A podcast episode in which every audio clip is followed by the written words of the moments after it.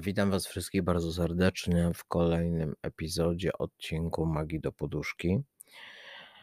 Dziś, mm, ze względu na pewne przemyślenia, sytuację związaną z geopolityką, okazało się, że ostrzelali nas Ukraińcy, nie Rosjanie, więc już wiemy, gdzie jest nasz prawdziwy wróg. Ale abstrahując od spraw politycznych, nawinął się też temat wolności i równości wśród ludzi. Um, teraz kilka cytatów z Grzędowicza, do których się będę po kolei odnosił i komentował, że równość e, w takiej wersji opery, jak ludzie sobie ją wyobrażają, równość jest w ogóle pojęciem abstrakcyjnym i została wymyślona w sumie tylko po to, żeby powodować frustrację wśród ludzi ponieważ równość z samej nazwy już jest rodzajem porównania siebie z kimś, żeby sprawdzić, czy jestem równy, czy nie jestem równy, tak? I tutaj taki pierwszy cytat z Jarosława Grzędowicza z Pana Lodowego Ogrodu. Tylko nie można wydłużyć niskiego, ani dodać rozumu głupiego. Można jedynie obciąć tego, co wyrósł, ogłupić tego, co myśli i zrujnować bogatego. Tylko te, w ten sposób mogą stać się jednym. Nie da się zrobić tak, by wszyscy byli bogaci. Natomiast łatwo wszystkich uczynić biednymi. I ludzie, którzy najczęściej mówią o równości, mają właśnie na, na myśli, na celu taką równość, czyli zrównanie wszystkich w dół. I o tym musicie pamiętać, że wszyscy, którzy mówią wam o tym, że jesteśmy równi, wszyscy jesteśmy tacy sami, a jednocześnie wmawiają wam, że każdy jest inny. Nie. Owszem, każdy jest inny, ale nie jesteśmy tacy sami, nigdy nie będziemy tacy sami. I nie da się zrobić tak, żeby wszyscy byli tacy sami, bo zawsze to będzie ze szkodą dla kogoś. I to zwłaszcza będzie zazwyczaj ze szkodą dla tych, których jest mniej, czyli dla ludzi bardziej inteligentnych, tych bardziej myślących, tych, nie lubię tego słowa, ale niech będzie, przebudzonych, tak? Większość to są niemyślące lemingi którym się w ogóle to też jest ciekawe, bo ludzie, żeby nie myśleli, raczej jak już muszą myśleć, to e, daje im się mm, coś w zamian. Dlatego tutaj drugim cytatem się posiłkuję. Czułem, że najważniejsze to nie myśleć o niczym, co, jest, e, co nie jest teraźniejszością. E, nigdy o tym, co będzie dalej, nigdy o tym, co już było. Nic takiego nie istnieje. Istnieje tylko tu i teraz. I to jest bardzo ważna wskazówka, ten cytat, żeby skupić się na chwili bieżącej, bo tylko ona istnieje. E, wszyscy każą wam planować, kreować, wizualizować e, manifestować, czy to na ulicach, czy to tylko we własnej myśli, we własnych umysłach ale e, nie skupiajcie się na tym, co będzie, bo to, co będzie, kreujecie tym, co jest tu i teraz. I od waszych czynów, od tego, co robicie w tej chwili, zależy to, co będzie. Nie od myślenia na ten temat, nie od wizualizacji e, tego, co będzie, tylko od waszych decyzji, które podejmujecie tu i teraz istnieje tylko teraźniejszość. Ja już o tym mówiłem w którymś z podcastów chyba, ale tak naprawdę teraźniejszość też nie istnieje. To jest e, nieskończ... limit dążący do nieskończoności sekundy, w którym nasza świadomość układa bądź podświadomość bądź cudza świadomość układa chaos w jednolitą strukturę energetyczną, która natychmiast rozpada się po tym, kiedy to zrobiliśmy, stając się na powrót chaosem, który nas otacza. To jest teraźniejszość. Teraźniejszość to jest nieskończenie mały ułamek sekundy. Mm. I ludzie też często mm, częściej wracają do przeszłości, zwłaszcza Polacy, mamy taką tendencję, e, w ogóle we wszystkich świętach, mm, uprawiać tak zwaną martyrologię narodu, e, bo nigdy nie możemy skupić się na rzeczach, które w naszej historii były dla nas pozytywne, na wygranych bitwach, na wygranych powstaniach, tylko zawsze skupiamy się na tak zwanej martyrologii narodu, czyli tym cierpiętnictwie. I tutaj też się poposiłkuję cytatem z Jarosława Grzędowicza. Złapałem się na tym, że rozpamiętuję. Marnuję energię życiową e, na próżne, bolesne rozważania, które męczą mnie i osłabiają, a nie zmieniają niczego na lepsze. I e, łącząc to z tą poprzednią myślą, że nie istnieje ani przyszłość, ani przeszłość, a to, co będzie, warunkujemy tym, co robimy teraz, takie rozpamiętywanie w ogóle przeszłości jest całkowicie bez sensu, bo przeszłość jest aktem minionym e, i nieistniejącym i nie do zmiany.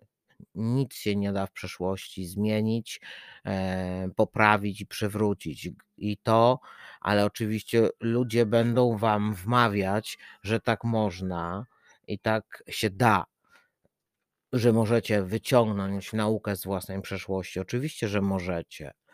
I to nazywamy doświadczeniem, wyciągnięcie wniosków z naszej przeszłości, i tylko po to ona jest.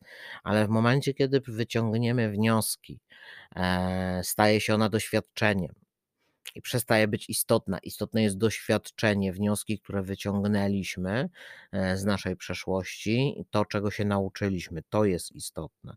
Nie za, natomiast sama treść przeszłości jako takiej, bo to niczego nie zmieni, ale może nas uchronić w teraźniejszości przed popełnieniem błędów.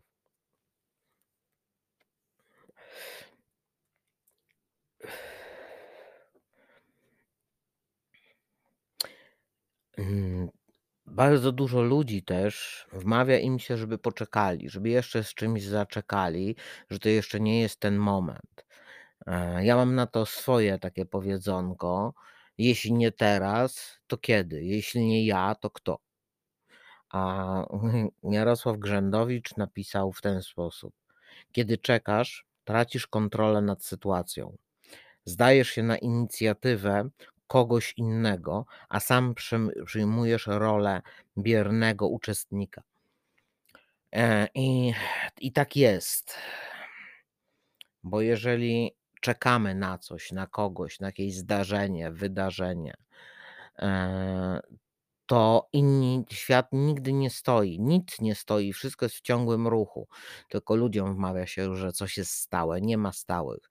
Naukowcy już dawno odkryli, że nie ma świetlnego eteru, wszystko się porusza, wszystko jest w nieustannym ruchu. E, I jeżeli się zatrzymamy, jeżeli się zatrzymasz, bo na przykład chcesz sobie zrobić przerwę od nauki magii, to, to nie zostaniesz w tym miejscu, w którym byłeś, cofniesz się. Bo wszystko inne pójdzie do przodu, a ty zostaniesz, czyli de facto będziesz z tyłu, się cofniesz, bo świat, werk wszechświata nie zatrzyma się razem z tobą, tylko ty się zatrzymasz.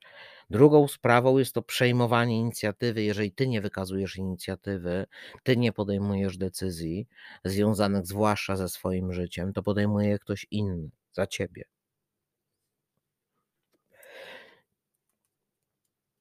Możesz być nawet tego nieświadomy, że tak się dzieje, bo zazwyczaj w pracy, w klasie, na studiach, wśród znajomych, e, w jakiejś innej grupie ludzi e, zawsze jest jakiś lider, jakiś taki przywódca grupy, który motywuje, podejmuje decyzje za całą resztę i tak dalej, zwłaszcza w korporacjach się tak robi. Że jest projekt, jest lider grupy projektowej, która wykonuje projekt on podejmuje decyzje za resztę uczestników projektu. Mm, czyli przejmuje inicjatywę za tych, którzy mogliby wykazać się znacznie lepszym pomyślunkiem, lepszą inicjatywą, lepszym konceptem, pomysłem e, na realizację danego projektu. Ale wolą siedzieć cicho, bo boją się odpowiedzialności e, za to, mm, że ich pomysł, ich idea, ich decyzja mogłaby być błędna. Ale zapamiętajcie sobie, że podjęcie jakiejkolwiek decyzji jest lepsze niż niepodjęcie żadnej. To jest akura akurat doktryna wojenna, ale, yy, nie podejmując decyzji, nie powodujecie takiego efektu, że dana decyzja nie zostanie podjęta. Nie. Taka decyzja zostanie podjęta tak czy inaczej, tylko wtedy po prostu podejmie ją za was ktoś inny. Ktoś inny zadecyduje, e, co macie robić, gdzie macie być, czym macie się zajmować, co macie zrobić w danym czasie, w sensie czynu lub myśli. I to jest odbieranie ludziom po kolei wolności. Brak decyzyjności, wmówić, że e, będąc członkiem jakiegoś zespołu, e, będąc e, członkiem jakiejś grupy, idee czy cokolwiek innego tam promowane, e, to jest rozdzielanie odpowiedzialności, nic bardziej mylnego. Kiedy coś pójdzie nie tak, i tak cała odpowiedzialność zazwyczaj skupia się na tych, którzy byli najmniej decyzyjni. No bo oni są też nieasertywni, więc nie będą się bronić i nie powiedzą, że to nie ja, to on, tak, ale zresztą nawet gdyby powiedzieli, to niczego nie zmienia, ponieważ brali w czymś czynny udział, tak, nie protestowali, e, nie robili z tym nic, po prostu biernie, w całkowicie bierny sposób dali e, sobą powodować, jak koń dorożkarski z klapkami na oczach. Jeszcze odnosząc się do całej obecnej sytuacji mm, na naszym globie, no, ostatni cytat z Grzędowicza. Biorąc pod uwagę, co się ostatnio dzieje na świecie, co, to, co, czego my osobiście doświadczamy ze strony ludzi, bo ja uważam, że najlepszą perspektywą jest perspektywa obserwatora. To jest e, najwyższy stopień inteligencji jest wtedy, kiedy jest, patrzymy na sytuację bez potrzeby jej oceny. Natomiast e, jest różnica pomiędzy oceną sytuacji, e, a wystawieniem oceny, mm, czy ocenianie kogoś lub czegoś, zwłaszcza za pomocą fałszywo, fałszywych dualnie pojęć, takich jak dobro i zło, a jest też różnica pomiędzy byciem biernym obserwatorem, a uczestnikiem zdarzeń. I tutaj jest taki kolejny ciekawy cytat E, gdzie jest ta granica, kiedy należy odłożyć kamerę i sięgnąć po karabin, pokazać światu historię, czy wzią, wziąć, wziąć w niej udział. I e, to jest pytanie na czasy obecne. Bardzo dużo osób przekazuje e, historię, bardzo dużo osób komentuje E, ostatnie wydarzenia. Jest pełno ekspertów od broni rakietowej. Oczywiście na czele tej całej komisji, którą już powołano, dlaczego ukraińskie rakiety e, spadły na teren Polski, abym tutaj Antoniego powołał jako naczelnego eksperymenta od katastrof lotniczych, który na pewno by stwierdził, że to były rakiety z tłumikiem. Oczywiście, że to były rosyjskie rakiety, tylko że z tłumikiem. Znaczy, tak naprawdę to były rakiety produkcji rosyjskiej, ale strzelali Ukraińcy. Nie wiadomo, kto jest winny. Znając polski rząd i polsko głównodowodzącego Karła, to winny będzie, winna oczywiście będzie Rosja, bo to Rosja rozpętała wojnę. Gdyby Rosja nie rozpętała wojny, której nie ma, to Ukraińcy nie strzelaliby w Polskę. Proste, nie? Bardzo prosta logika ale y, nie do tego chciałem, nie taki był cel, tak jakby konkluzji mojej wypowiedzi. Chodzi tutaj o to, że mm, gdzie jest ta właśnie, próbuję znaleźć od wielu już lat tą granicę pomiędzy byciem obserwatorem a uczestnikiem. Ponieważ tylko obserwator może być kreatorem. A y, czym jest w takim razie uczestnik? I dlaczego ja miałbym e, uczestniczyć i odłożyć w moim przypadku mikrofon, a nie kamerę, czy nawet kamerę, bo nagrywamy na YouTubie, prawda? I wziąć czynny udział, e, w tym, co się dzieje na świecie, w tym, co się dzieje w Polsce, ale po co mam brać w tym czynny udział? Mm, jak ja bardzo nie lubię grzebać w szambie. Bez względu na to, czy w szambie są jakieś diamenty, czy perły, czy nie. Po prostu obrzydliwość do szamba dla mnie, takiego jak jest zwłaszcza w Polsce, jest tak wielka, że e, branie udziału w tej historii byłoby uwłaczające dla mnie. Po prostu zwyczajnie, bo często ludzie mnie pytają, dlaczego ja z tym nic nie mogę zrobić. Dlaczego ja nie zrobię rytuału, żeby jakiś tam polityk przestał być politykiem, czy się przekręcił, czy zachorował, czy zrezygnował, czy coś tam. To jest właśnie wzięcie czynnego udziału w historii, przestanie być bycia obserwatorem, a bycie uczestnikiem. Ja uważam, że tutaj i tak nie ma czego ratować. Polska to jest takie kondominium, które nawet nie ma jako tako jasno określonej w tej chwili zwierzchności, bo na pewno nie mieści się ona w Polsce. Z jednej strony jesteśmy podlegli Izraelowi, z drugiej strony jesteśmy podlegli Unii Europejskiej, konkretniej rzecz biorąc, tutaj w postaci bardziej Niemiec, ale e, też Strasburgowi i temu, co powie ogólnie się na spotkaniu e, grupy e, tam G20 czy innych tam takich zbiorowych zlotów tego, gdzie Polska jest zapraszana nie po to, żeby się wypowiedzieć, tylko po to, żeby grzecznie wysłuchać tego, co ma robić. My nie, nie jesteśmy jako państwo uczestnikiem wydarzeń. I tutaj też wiele osób e, myli te pojęcia. My jesteśmy e, tylko obserwatorami tego, co się dzieje na świecie. Nie bierzemy czynnego udziału w tym, co się dzieje na świecie, ponieważ nie podejmujemy samodzielnie żadnych decyzji jako naród. Mm, bo jak się nawet próbuje nam dać podjąć samodzielną decyzję w postaci ha-ha-ha wyborów, które jakby były legalne, to znaczy jakby były, mogły w stanie coś zmienić, to dawno byłyby zdelegalizowane. Wiadomo, że wybory są ustawione albo za pomocą psychologii, albo za pomocą odpowiednich ustaw, które e, tak kierują ordynację wyborczą, żeby wy, wygrywała e, konkretna partia. Zresztą w Polsce nie ma polityków. W Polsce rządzi e, garstka eks-socjalistów, e, którzy zamienili się na stołki e, podczas tak zwanej nocnej zmiany. E, I nie ma sensu brać karabin do ręki i lecieć, bronić kraju, bo ten kraj nie istnieje. My już nie mamy kraju. Nawet już narodem nie jesteśmy, bo mało kto się w ogóle przyznaje za granicą do tego, że jest Polakiem, bo tak naprawdę jest mu wstyd.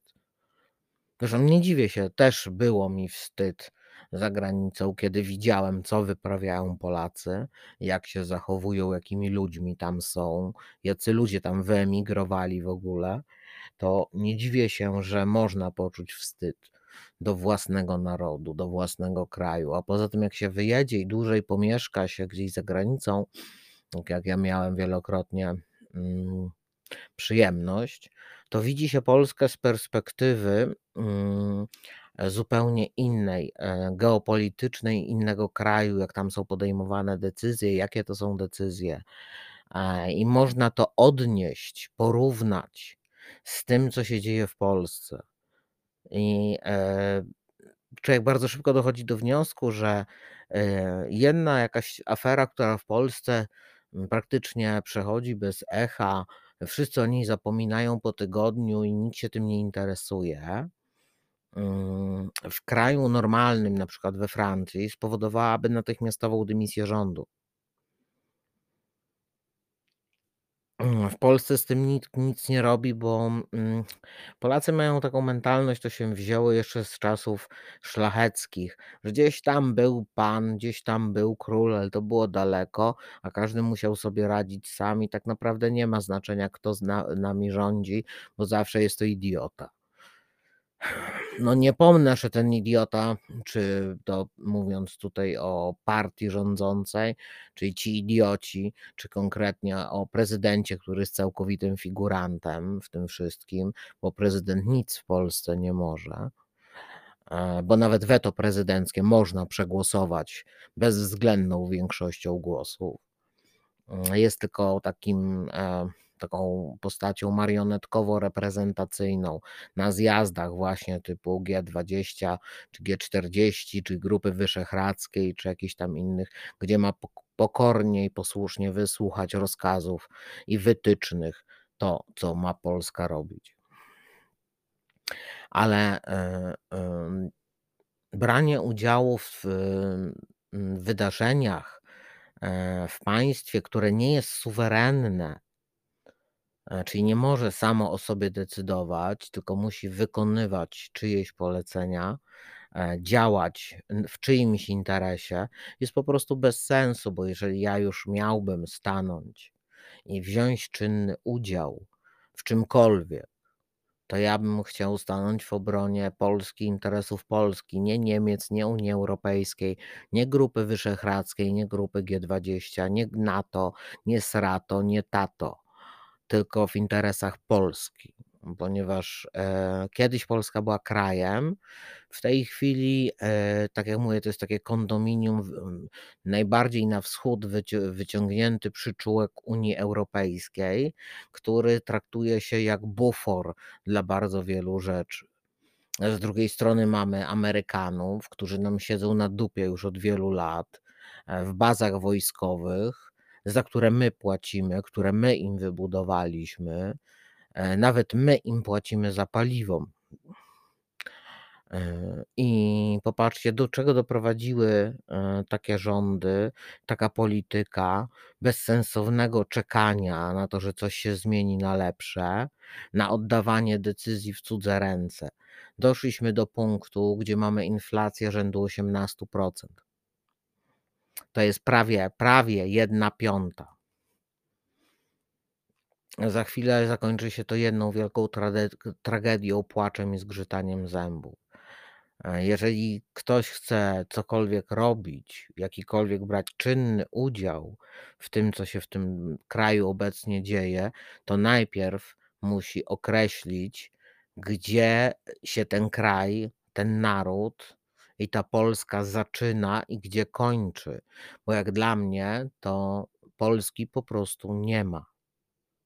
Polska to jest coś, co istnieje tylko i wyłącznie i nawet nie na papierze, bo nawet na papierze nas nie szanują. A, bo niby dlaczego by mieli nas szanować, co my mamy? Wszystkie bogactwa naturalne, wszystkie złoża, wszystko zostało sprzedane do 2025 roku, zostaną zlikwidowane wszystkie kopalnie. No i oczywiście sprzedane Niemcom. Już teraz kupujemy niemiecki węgiel, bo jak wiadomo, niemiecki węgiel wydobyty z polskiej kopalni zawiera mniej CO2 niż polski węgiel wydobyty z polskiej kopalni. No inna sprawa, że jakimś dziwnym trafem i cudem importowany węgiel z Niemiec jest tańszy niż wydobyty w Polsce. A więc oni może mają inną technologię wydobycia, może tam zatrudnili seks roboty do wydobywania tego węgla, nie wiem. Być może górnicy w Polsce mają za duże przywileje. Zresztą w tej chwili, jeżeli chodzi o płace w Polsce, to jest to tak śmieszne, że nie wiadomo, czy się śmiać, czy płakać, czy w dupę kogoś kopnąć. Co z tego, że wy podnosicie e, pensję? Jak mając w tej chwili 300 zł i dwuosobową czy trzyosobową rodzinę, e, nie ma sensu wchodzić do sklepu typu Auchan, Carrefour, Kaufland, Lidl, bo nie zrobimy porządnych zakupów już za 300 zł. Kiedyś Można było zrobić porządne kiedyś, 2 lata temu, można było zrobić porządne zakupy za, e, 100 zł. W tej chwili, e, nie można zrobić porządnych zakupów nawet za 300. Za 2 miesiące, 3 nie będzie można zrobić porządnych zakupów nawet za 500 zł. Ale to wy decydujecie, co z tym zrobić. To wy decydujecie, czy, e, dalej będziecie siedzieć i czekać biernie, aż ktoś podejmie decyzję, aż ktoś coś z tym zrobi, czy sami się weźmiecie do roboty. Bo to jest wszystko bardzo proste. Wystarczy przestać zasilać system.